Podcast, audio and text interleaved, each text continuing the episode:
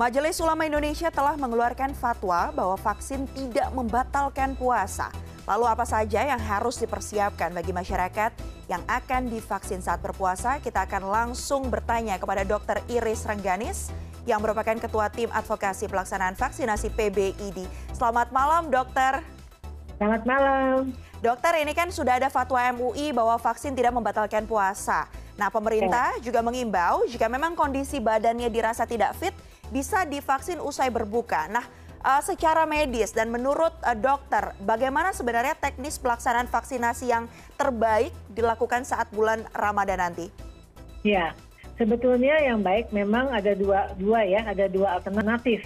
Yang pertama adalah uh, setelah sahur nanti pada jam pagi kan bisa divaksinasi karena kan dia sudah sarapan, ya sudah tidur cukup malamnya, ya seperti itu. Walaupun hmm. bulan puasa banyak doa tetapi saya kira itu membuat lebih sehat ya lebih kuat imannya dan semuanya. Nah jadi bisa pagi-pagi divaksinasi. Tetapi tentu dengan catatan dia harus mempersiapkan diri kalau ada komorbid sebelumnya dan sudah ada catatan dari dokter yang merawatnya bahwa dia boleh divaksinasi.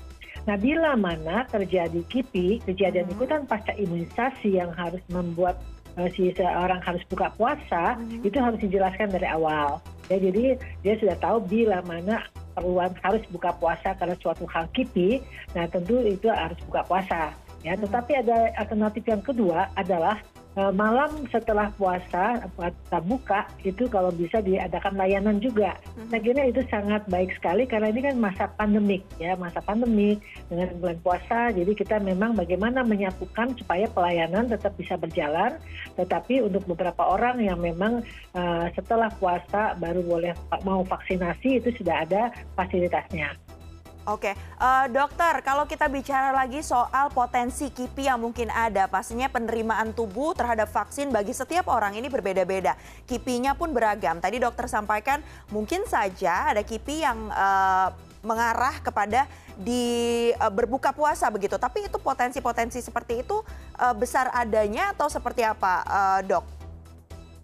Sebetulnya kalau kipi itu sangat uh, individual. Mm -hmm. Banyak orang juga merasa tidak apa-apa setelah vaksinasi tetapi kalau nyeri bekas suntikan itu kan kita bisa kompres seperti hmm. itu ya. Tetapi kalau dia udah nggak tahan misalnya ada mual sampai muntah ya itu kan harus batal. Hmm. ya kemudian ada reaksi alergi ya itu kemudian juga harus batal. Sampai misal bentol-bentol ya itu tetap harus batal. Ya karena kan ada beberapa dia harus minum sesuatu juga gitu. Oke baik. jadi memang harus kita ada penjelasan yang sejelas-jelasnya kepada setiap orang untuk divaksinasi jadi walaupun pagi bisa divaksinasi dari Fatma MUI sudah ada kejelasan bahwa itu tidak membatalkan, tetapi masalah yang lain adalah bila timbul kipi yang mengharuskan dia batal. Nah itu juga harus diberi penjelasan. Dan okay. ada baiknya juga bila mana kalau pemerintah bisa menyiapkan setelah buka puasa ada pelayanan lagi itu akan lebih baik lagi. Okay. Jadi kita ada berbagai macam alternatif karena masa-masa pandemik ini kita juga ingin uh, target daripada vaksinasi tetap dilaksanakan. Jadi kita juga harus membuat beberapa alternatif. Mm-hmm. Berarti target untuk mencapai herd immunity-nya juga harus bisa tercapai ya dok ya. ya Salah satunya adalah diseimbangkan semuanya. Baik diupayakan kepada pemerintah ini sebaiknya mengadakan uh, waktu vaksinasi pasca bulan uh, atau pasca berbuka puasa ya dok ya. Tapi kalau secara keilmuan, secara medis, kalau vaksin saat siang hari, saat perut kosong berpuasa itu aman nggak sih dok? Karena kan kita tidak pernah tahu ya uh, jika kita harus menunggu dalam jangka waktu yang uh, cukup lama untuk kemudian mendapatkan vaksin, mungkin datangnya pagi-pagi tapi uh, kesempatan divaksinnya sudah uh, menjelang siang hari, itu aman nggak dok ketika perut uh, kosong di siang hari seperti itu? Sangat individual, uh mhm. -huh. sangat individual sekali jadi kita tidak bisa menyamaratakan ke semua orang memang nggak ada peraturannya bahwa oh vaksin harus makan dulu nggak ada peraturannya tetapi hmm. kebanyakan beberapa orang merasa kalau terlalu lama itu lapar ya kemudian nanti menimbulkan hal-hal hipoglikemik ya jadi kekurangan tenaga dalam tubuh nah itu kan efeknya bisa saja terjadi kipi ya, hmm. seperti itu. Jadi kondisi sebetulnya yang kita inginkan adalah kondisi prima. Ya pada saat divaksinasi kondisi baik. Jadi setiap sering kali dokter uh, menasehati makan dulu ya tidur cukup. Itu kan maksudnya supaya kondisi baik ya. Sebetulnya itu yang diinginkan.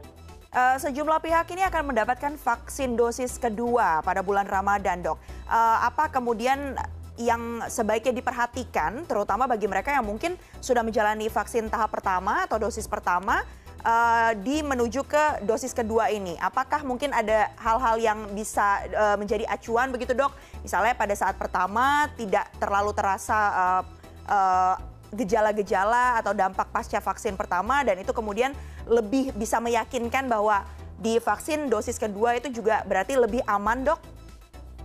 Ya, Cuma sama saja ya. Pertama, kedua vaksinnya itu itu juga. Ya sama juga vaksin yang sama sebetulnya. Ya jadi efek simpang bisa saja terjadi sama, bisa lebih ringan, bisa lebih pegel, itu sangat individual saat itu. Ya tergantung keadaan seseorang juga, ya sistem imunnya bagaimana saat itu. Jadi sebetulnya juga tidak usah terlalu ditakutkan. Ya kalau pertamanya baik-baik saja, ya kedua juga biasanya akan baik-baik saja. Kalau efek simpang berlainan sedikit, waktu pertama kok ada yang lebih sakit, tapi kadang-kadang yang lain juga bilang oh yang kedua lebih sakit. Mungkin hmm. cara menyuntiknya juga mungkin kan beda orang, okay. ya seperti itu. Tapi yang jelas kita kan tahu efek simpangnya apa saja yang terjadi. Jadi semua orang sudah diberitahu, semua orang sudah mengerti efek simpang daripada vaksin ada yang lokal, ada yang sistemik seperti itu dan semuanya sudah harus diantisipasi tentunya. Berarti kenali dulu uh, kondisi dari tubuhnya, kemudian juga sampaikan apa yang dirasakan kepada tenaga medis di proses screening ya dok ya, agar ya. nanti uh, proses vaksinasinya juga bisa berjalan dengan lancar. Terakhir dokter Iris, apa sih dok yang kemudian harus dipersiapkan, apa-apa saja uh, yang harus dipersiapkan khususnya bagi yang akan divaksin di bulan Ramadan atau saat berpuasa nanti? Ya, jadi kalau di bulan Ramadan tentu kita tetap makanan bergizi.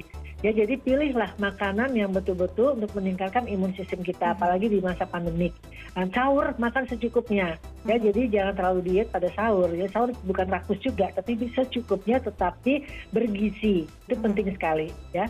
Seperti itu. Apalagi kalau kita rencana mau vaksinasi mengatur waktu tidur ya mungkin mau tahajud mau apa tapi tetap mengatur waktu tidur minimal berapa jam berarti dok seharusnya kan 6 sampai 8 jam mhm. Tapi mungkin bulan puasa berkurang sedikit mungkin 6 jam baik terima kasih Kalau banyak tahajud kan okay. masih berkurang nggak apa-apa banyak hmm. doa juga kan kita oke yang pasti pastikan kondisi tubuhnya juga tetap fit uh, agar bisa mendapatkan vaksinasi uh, sesuai dengan uh, aturan yang ada ya dok ya Ya. Baik, terima kasih banyak Dr. Iris Rengganis yang merupakan Ketua Tim Advokasi Pelaksanaan Vaksinasi PBID.